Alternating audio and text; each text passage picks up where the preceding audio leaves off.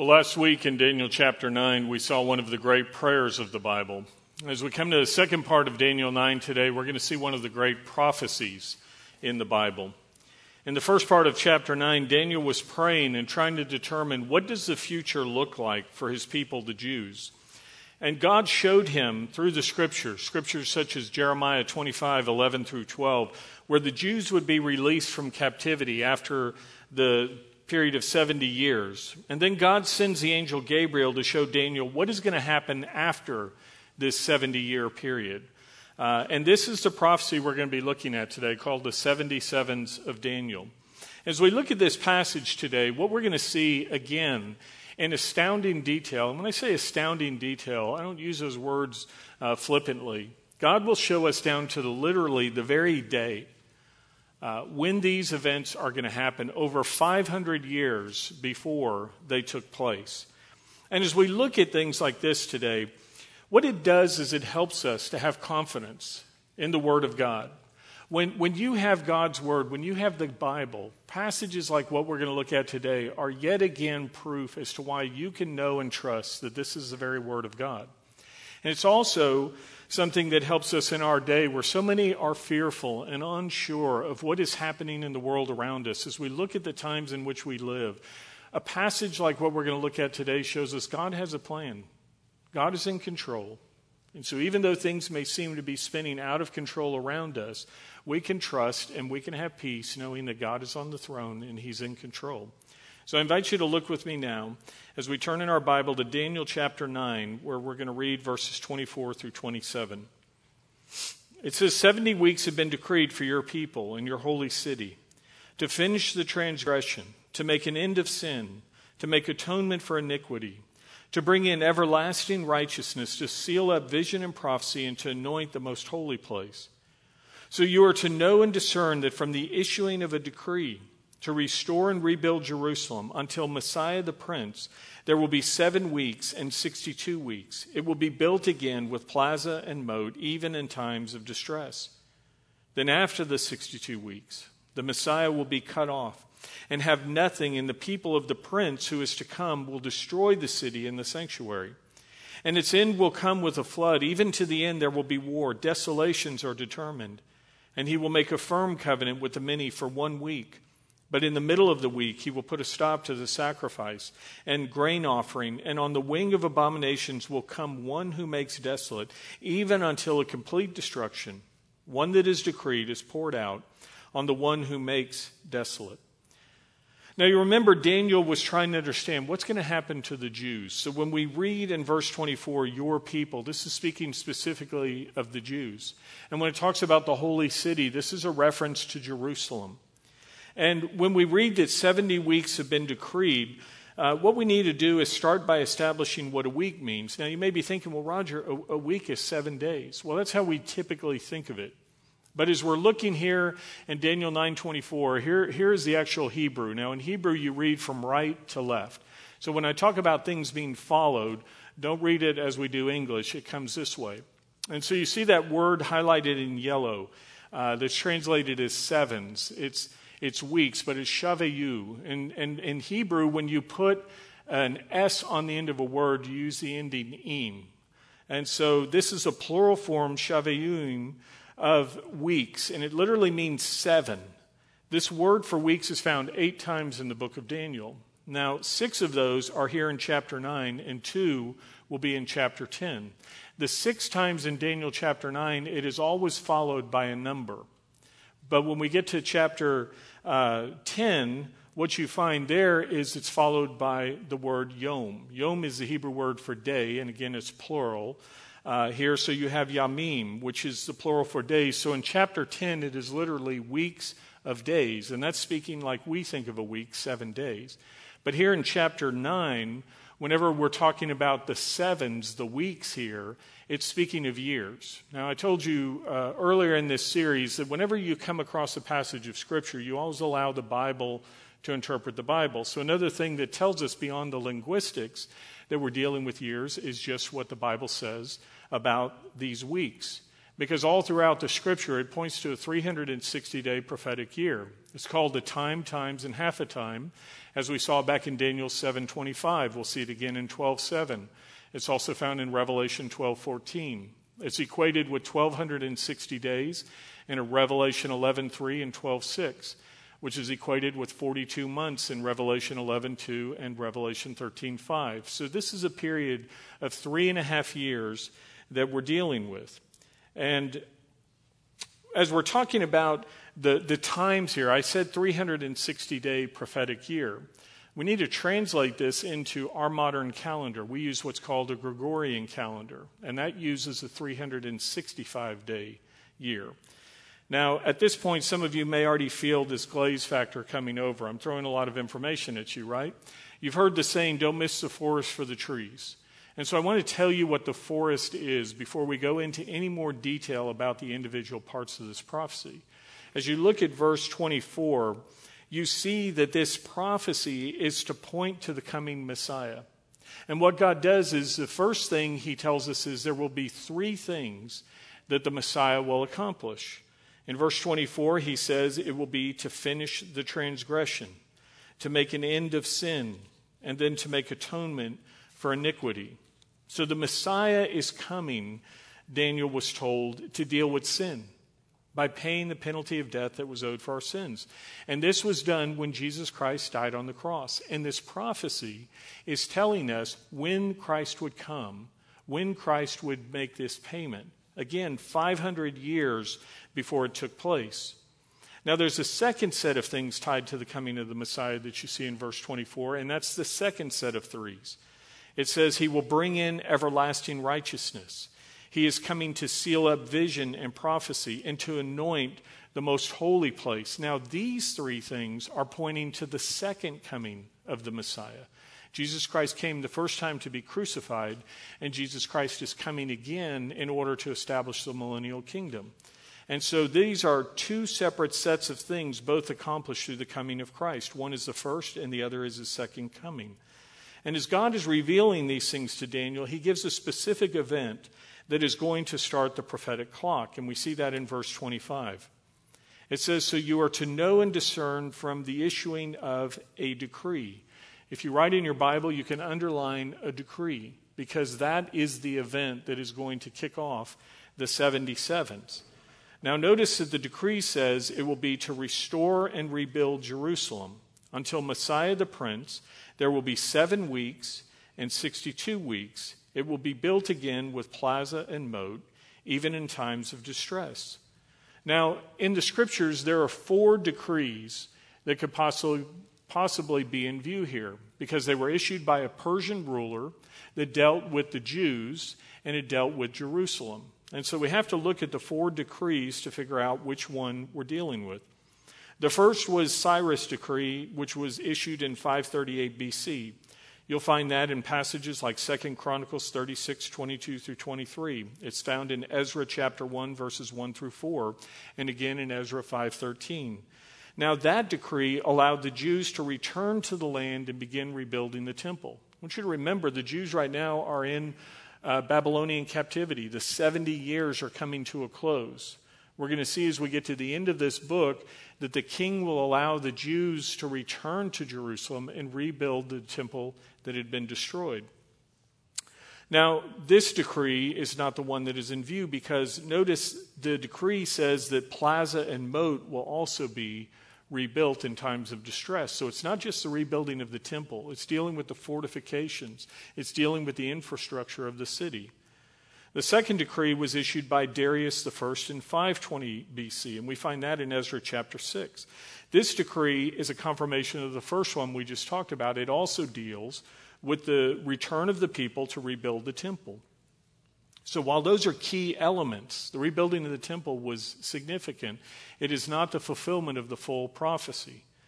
The third decree was issued by a guy named Artaxerxes Longimanus, and he, in 457 BC, issued a decree found in Ezra chapter 7, verses 11 through 26, and that decree provided for the financial or material support of the sacrifices in the temple.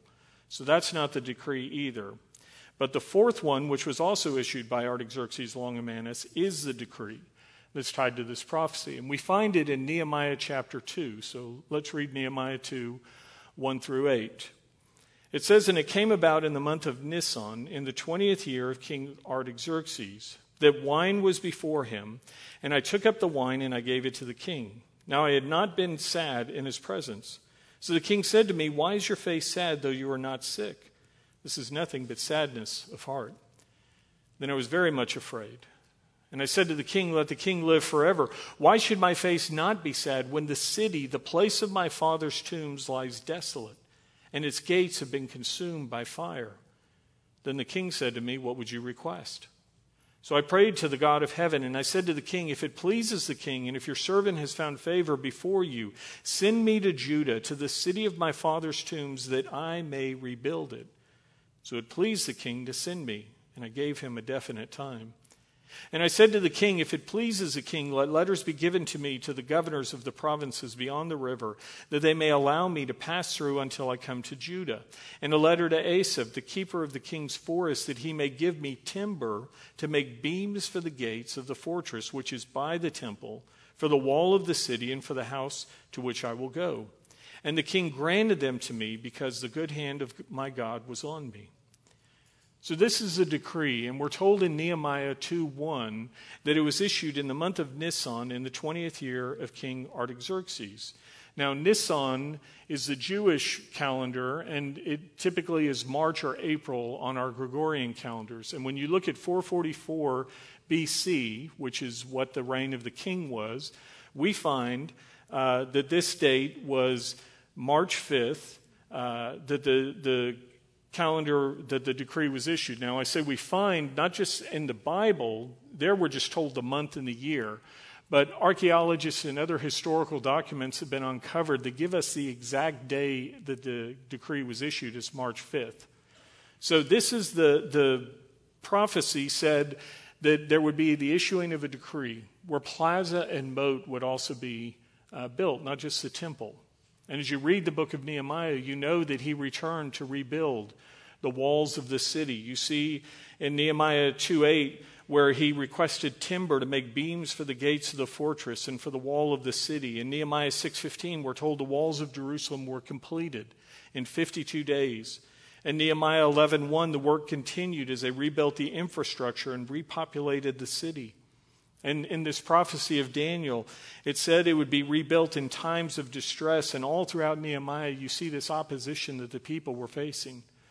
So we have the prophecy, again, fulfilled down to the specific details. And we know the exact date is March 5th, 444 BC. So this is what starts this prophetic clock where there will be 7 weeks, 7 sevens, which is 49 years. And then 62 weeks, which multiplied by 7 is 434 years. So this is when this prophecy begins. Now, I told you we're dealing with the prophetic calendar, which is 360 days, and you and I use the Gregorian calendar. So I want to, again, please don't get confused here. We're gonna put the cookies on the bottom shelf as we end this. But this is what I want you to see. See that 173,880 days? That's what you need to remember. If you're going, are we talking Jewish calendar, Gregorian, or Julian? That's a whole other calendar I won't even bring in at this point. You have 483 years times 360 days. So 173,880 days is what we're dealing with. Now, if you translate that to the Gregorian calendar, remember the decree is issued in 444 BC. And we're going to see that AD 33 is the event we're looking at. So if you add those together, it's 476 years. You're saying, no, it should be 477. But you only have 1 year between when you go from 1 BC to 1 AD. So again, remember, we're dealing with the days. 476 years times 365 days gives you 173,740 days. And I told you at the beginning, this prophecy will come down to the literal very day. So this isn't good enough. We've got to find 140 days that we're still missing. Now, in the Gregorian calendar, you have something called leap years. right? Every 4 years, we add a day in February to account for the difference in the moons and various things. So if you take 476 years, divide by 4, you find 119 days. Now, when you're dealing with leap years, centennial years are not leap years. So if you round up 476 years, that's 500. You take away 5 days. But every 400th year is a leap year, so you add one back. So what that means is we have found 115 of the missing 140 days. If we take these two numbers, we are down to 25 days that we need to find. The decree was issued March 5th in 444, so that takes us to March 5th, 33 AD in the Gregorian calendar. So 25 days later would be March 30th, 33 AD. And when you look at a Jewish calendar, you find that the day that we're dealing with there is Nisan 10, and the event that took place, it was Nisan 10 in 33 AD, and the event that took place according to history on that day is Jesus Christ made what we call the triumphal entry. Palm Sunday, as we celebrate it, took place on this day, March 30th, 33 AD. Now again, I've gone into all that detail because I want you to see God's prophecy isn't just, hey, something's going to happen. He says this is the event that's going to happen, and this is the day that it's going to happen. And it comes down over 500 years before any of this happened. God revealed literally the very day when Christ would enter into Jerusalem that would put an end to this first set of the 7 weeks and the 62 weeks. And Jesus talks about this in Luke chapter 19.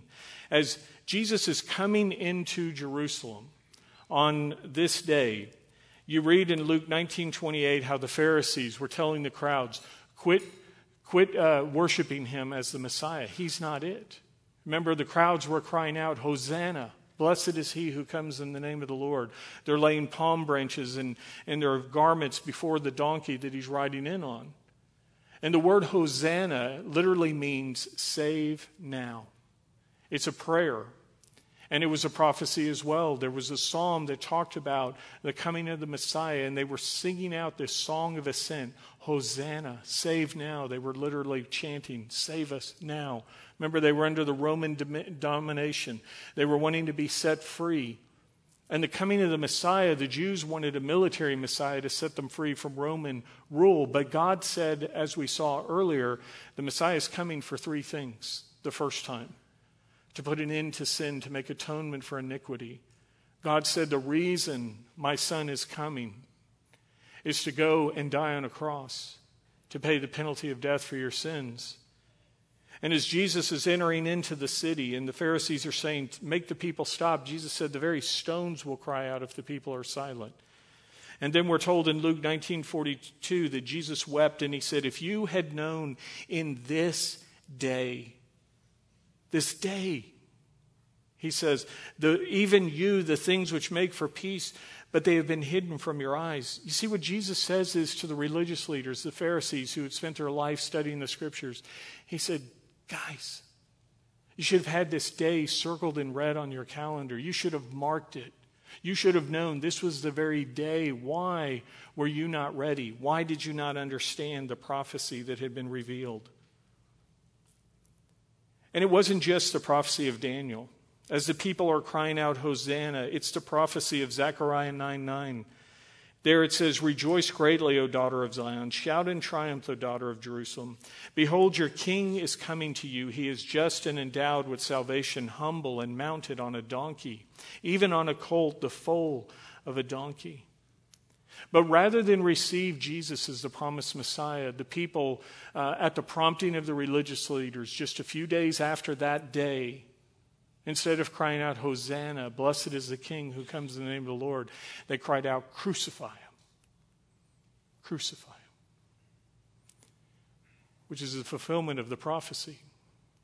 Then after the 62 weeks, we saw the very day that he would enter. That was that section of the prophecy, and it says, and then after that, just a few days later, on Nisan 14 and 33 A.D., what we have is Friday, April 3rd, 33 A.D. on our calendar, Jesus was crucified. Daniel said the Messiah would be cut off, pointing to the death that he would die.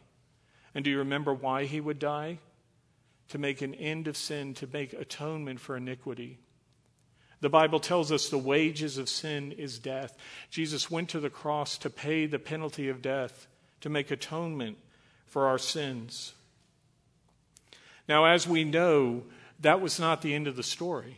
Not only is there more to the prophecy, but after Jesus was crucified on the cross, the scriptures tell us he was buried in the tomb, and he rose 3 days later. And he walked the earth for 40 days, appearing to more than 500 witnesses. And then he ascended into heaven, where he's seated at the right hand of God, where he's waiting to return for us at the rapture. Jesus told his followers, I have to leave so the Paraclete, the Holy Spirit, can come. And when the Holy Spirit came and indwelt the Christians, the believers in the first century, the church was born.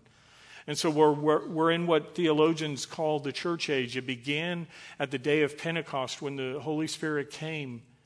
And we're in this interim period called the church age, and we're waiting for something to happen to restart this clock that has been stopped. Remember, we've seen the first two set of sevens, but there's still a final 7-year period, a final week, where there are some events that have to occur. And as we're in this waiting period, the event that is going to come that will restart the clock is the rapture. The rapture is the Latin word raptura, which means to be caught up. And we find the rapture described in passages like John 14, verses 2 through 3. It's in 1 Corinthians 15, 51 through 58, and 1 Thessalonians 4, 13 through 17. It says that Jesus will meet the believers in the air. He doesn't return physically to the earth. Zechariah 14 describes the second coming, where Christ will physically stand again on the earth and the Mount of Olives will be split in half. So the second coming is still to come.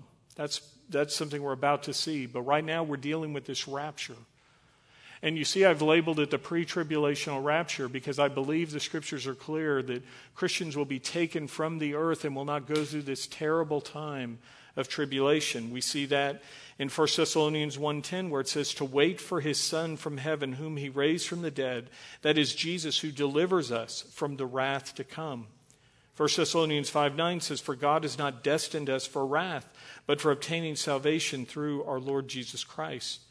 And Revelation 3:10 says, because you have kept the word of my perseverance, I also will keep you from the hour of testing, that hour which is about to come upon the whole world to test those who dwell upon the earth. As Christians, we will have been taken up to heaven, where we will be with Christ waiting to return. So we will not be here for this period of tribulation. Now, what is this period of tribulation? Well, as you look at Daniel 9:27, remember, we still have a 7-year period left to account for. And Daniel 9:27 says, and he, this is Antichrist, it says, and he will make a firm covenant with the many for 1 week. This is our final 7 years. But in the middle of the week, which would be 3.5 years in, he will put a stop to sacrifice and grain offering, and on the wing of abominations will come one who makes desolate, even until a complete destruction, one that is decreed, is poured out on the one who makes desolate. Now it says in Daniel 9:26, and the people of the prince, notice there that this is the little p. This isn't speaking of Jesus Christ, who earlier was capital P, and who also is called the Lord of Lords and the King of Kings, again using capital letters. When you see the little letter, we're dealing with the satanic counterfeit. So it says, and the people of the prince who is to come will destroy the city and the sanctuary. Well, that was fulfilled literally as well, because Jesus was crucified in 33 AD, and in 70 AD, 37 years later, Titus came in and destroyed Rome. Rome destroyed Jerusalem. So the Roman army fulfills this prophecy. Remember, as we saw earlier in Daniel, you have the Roman Empire that would rise, and then there's the revived Roman Empire that Antichrist will come from. And so these are all tied together. In Daniel chapter 2, we saw he would rise out of the revived Roman Empire. Daniel 7:8 told us the little horn will come from this revived Roman Empire. So here we're dealing with the final Antichrist. We already talked about Antiochus Epiphanes in an earlier sermon. If you were here for that, you remember he was a type of Antichrist. But here Jesus is now in the 7-year tribulation. The final Antichrist is who we're dealing with. Jesus spoke of him in Matthew 24:15 and 21.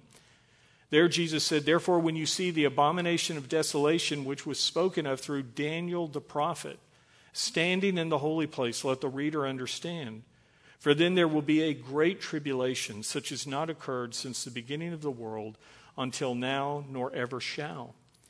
So this is that abomination of desolation Daniel's speaking of. We're 3.5 years in, the midpoint of the week. Antichrist will reveal himself for who he is, the satanic representative who will demand to be worshipped as God in the rebuilt temple that will be there in Jerusalem. And this will be in the middle of the tribulation, where then the great tribulation, that final horrible period, will occur. And this is that 70th seven, our missing week that is yet to occur. And it will come to an end, it says, in Daniel 9:27, with the destruction of the one who makes desolate, as Jesus, who's the anointed one, the ruler, returns. And this is when we have the second coming of Christ. This is where Jesus returns physically to the earth. And those last three things we saw in Daniel 9:24 occur. And so what happens when Christ returns is there's the battle of Armageddon. This is where the armies of heaven, which we who are raptured believers will be part of as we return, there will be this destruction of Satan and his followers. The battle of Armageddon, you find it there in Revelation 16 and chapter 19 as well. Satan is bound, as Revelation 20 verse 2 tells us, and put in the abyss for 1,000 years. And then you have the beast and false prophet. Remember, you have this Antichrist, and there's this unholy trinity we talked about earlier in this series.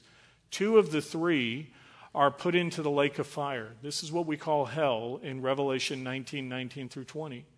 So those two are judged, period. They're gone. They won't ever come out. Satan has been put in this abyss, and he's going to be released at the end of 1,000 years. Now, the 1,000 years, as we've talked about earlier, is the millennial kingdom. The word 1,000 is the Latin word millennial, and we find it 6 times there in Revelation chapter 20. Now, what you find is kailia, which is the Greek word.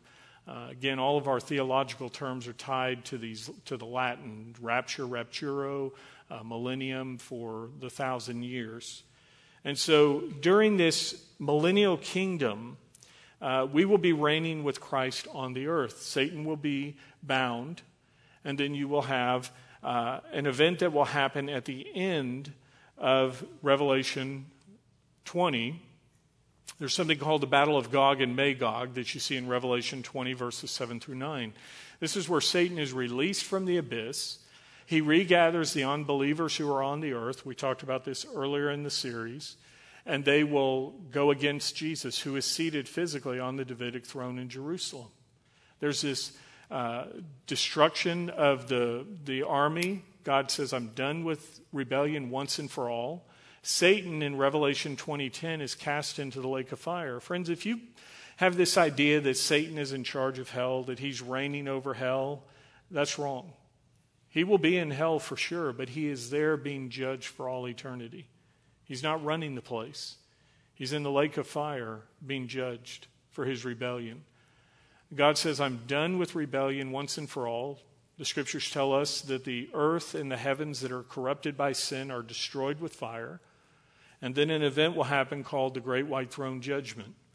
We find the Great White Throne in Revelation 20, verses 11 through 15, and this is what it says. "And I saw a great white throne and him who sat upon it." This is Jesus Christ. John 5 tells us that God the Father has given the judgment to the Son. Jesus is on the throne. And it says, "From whose presence earth and heaven fled away, and no place was found for them. And I saw the dead, the great and the small, standing before the throne, and books," plural, "were opened." Notice that. "And another book, singular, was opened, which is the book of life. And the dead were judged from the things which were written in the books, plural, according to their deeds. And the dead gave up the dead which were in it, and death and Hades gave up the dead which were in them. And they were judged, every one of them, according to their deeds. And death and Hades were thrown into the lake of fire. This is the second death, the lake of fire. And if anyone's name was not found written in the book of life, he was thrown into the lake of fire. Now, this judgment, friends, is not for Christians. This is only for non-believers. As Christians, our sins were dealt with at the cross. As believers who have accepted his death in our place, the payment was made. And so for the Christian, we will go into the eternal state. We will be taken into the new heavens and the new earth that you see that will be recreated. The old earth, the old heavens that are corrupted by sin are done away with. Satan and his minions, they've been thrown into the lake of fire as well. We will be in the eternal state forever, enjoying eternity. But the non-Christians will be in the lake of fire, because it says they are depending upon their own way. Remember, it said the book was open singular, the book of life. And when we come to faith in Christ, when we accept his death in our place, his payment is put in our account, and we are declared righteous based upon his righteousness. It said that none of these people's names were in the book of life because they rejected him. And so God opens the books, plural. He's a fair and just God. If you're here today or you're worshiping online and saying, you know, I feel like I've lived a good enough life to get to God. I've been pretty good. I've done this many great things. God is going to look at your entire resume. He's going to see lots of good things you may have done. But he will also see the sins you've committed. And every one of us have committed sins. The Bible tells us in Romans 3:10, there is none righteous, no, not one. Romans 3:23 tells us, for all have sinned and fallen short of the glory of God. The glory of God is his standard of perfection, as we talked about earlier in this series. And so God will say to the people standing there, Jesus says, you're a sinner, and you rejected my payment in your place, so you get to make the payment yourself, because Romans 6:23 says the wages of sin is death. God is a loving God. He is a holy God as well, who says there is wrong that has to be accounted for. And since you rejected my gift of grace and said you want to do it on your own, you get to do it on your own. And it's called the second death because they've already physically died once in order to be there before the throne. And so God says for all eternity, you too go to the lake of fire. Friends, I take no joy in telling you there will be people in hell. But it will be because they rejected God's gift of grace. As Christians, we will not be there. And you don't have to be there as well. If you are here this morning and you're saying, well, Roger, I thought I could do it my way. I thought I could do enough good. I thought if I came to church enough, if I did X, Y, or Z, I would make it to heaven. God tells us that nobody makes it that way.